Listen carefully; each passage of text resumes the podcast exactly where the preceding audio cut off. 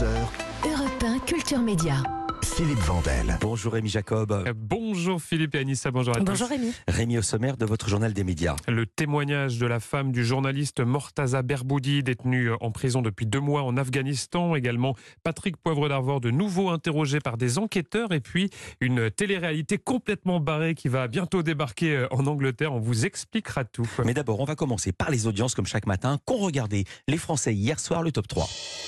Et c'est euh, France 2 qui est en première position avec les siffleurs, 3,4 millions de téléspectateurs, soit 16% du public pour ce téléfilm hein, sur le harcèlement de rue.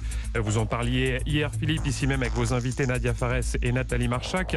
Derrière, on retrouve M6 avec Top Chef, 2,48 millions de téléspectateurs, soit 12,6% de part d'audience. Enfin, Canal Plus clôture ce podium avec le match Oh là Bayern PSG. mal.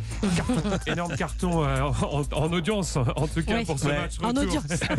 des huitièmes de finale de la Ligue des Champions. Match remporté, allez j'enfonce le clou, 2-0 par le euh, Bayern, 2,45 millions de téléspectateurs et 11,4% de part d'audience. Et c'est encore plus que le match aller. Voilà, et performance d'autant plus remarquable qu'il fallait être abonné à Canal+. C'était pas en clair. Vous avez raison de préciser.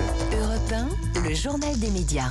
On démarre ce journal avec un triste cap franchi, celui des deux mois de prison pour Mortaza Berboudi. Le journaliste franco-afghan euh, de 28 ans est détenu depuis euh, début janvier à Kaboul. Il a été euh, arrêté alors qu'il effectuait sur place un reportage.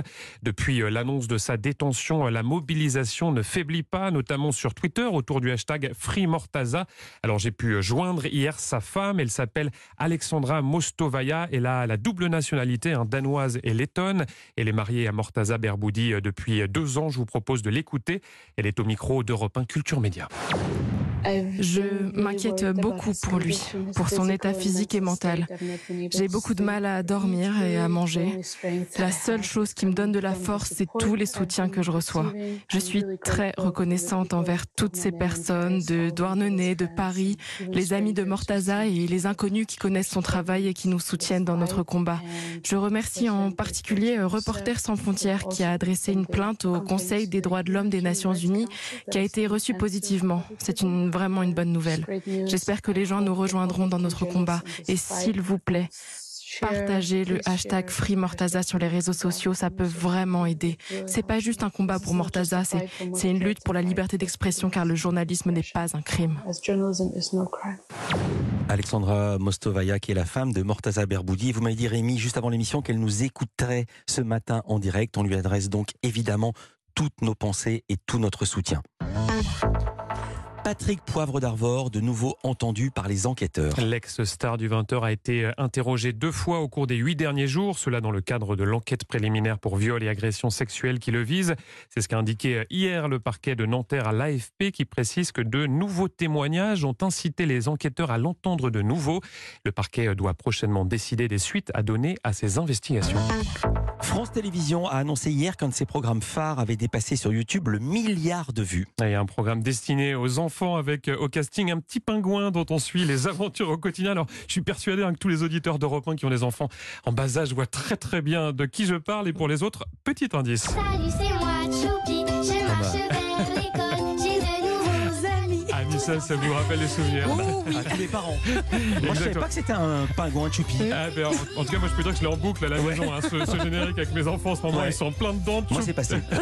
Choupi qui dépasse donc le milliard de vues sur euh, YouTube, un programme que vous pouvez retrouver également sur Oku, qui est la plateforme jeunesse de France Télévisions. On traverse la Manche, Rémi, avec un programme de télé-réalité qui va bientôt arriver à l'antenne en Angleterre. Donc, programme qui fait parler. Son nom, Rise and Fall, ça signifie ascension et chute. Et je vous préviens, le concept est très très particulier. hein. Vous avez euh, 16 participants qui sont euh, divisés en deux équipes. Alors, d'un côté, vous avez euh, les puissants, les dirigeants, hein, qui vont aller vivre dans un somptueux penthouse, un appartement euh, de luxe au dernier étage. hein. Ce sont eux qui prennent toutes les décisions.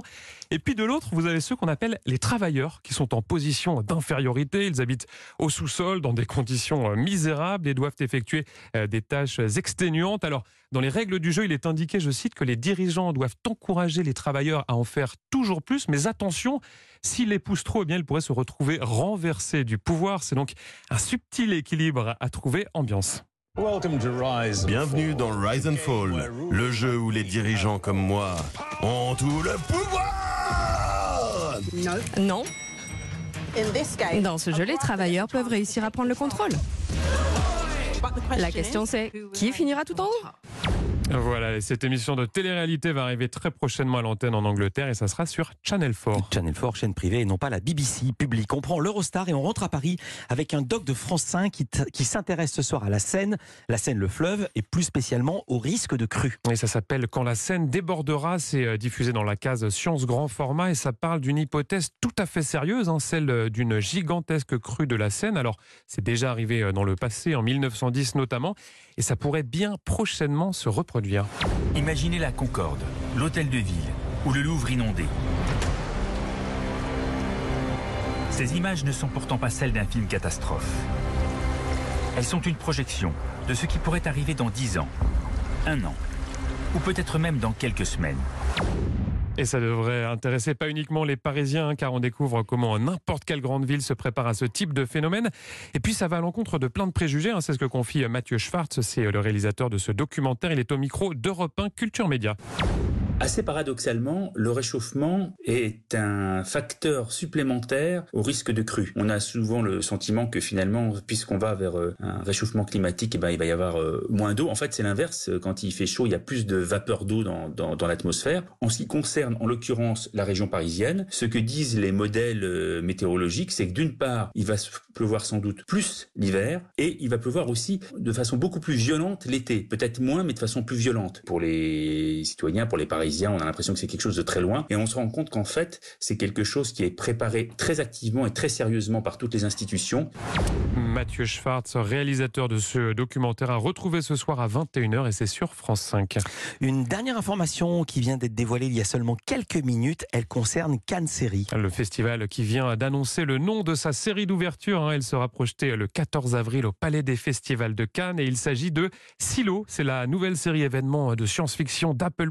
Elle met en scène la vie des 10 000 derniers habitants de la planète. Ils vivent dans un bunker situé à un kilomètre de profondeur sous la Terre pour, je cite, se protéger du monde toxique et mortel qui les entoure. Et c'est donc cette série qui donnera le top départ de la sixième édition de Cannes Série. Cannes Série, c'est en partenariat avec Europe 1 évidemment et le prix Europe 1 du public qui sera décerné à votre série préférée. C'est très simple. Pour voter, vous allez maintenant sur le site europe1.fr, vous cliquez sur votre série préférée, pourquoi pas les, les combattantes ou encore Miskina la pauvre, l'excellente série de Mel Abedia. Et en plus, en votant, vous pouvez tenter de remporter un séjour VIP de deux nuits à Cannes pour l'ouverture de Cannes Série. Merci beaucoup Anissa, merci Rémi Jacob, Anissa pour cette info, Rémi Jacob pour le journal. à demain pour un nouveau journal des médias. À demain.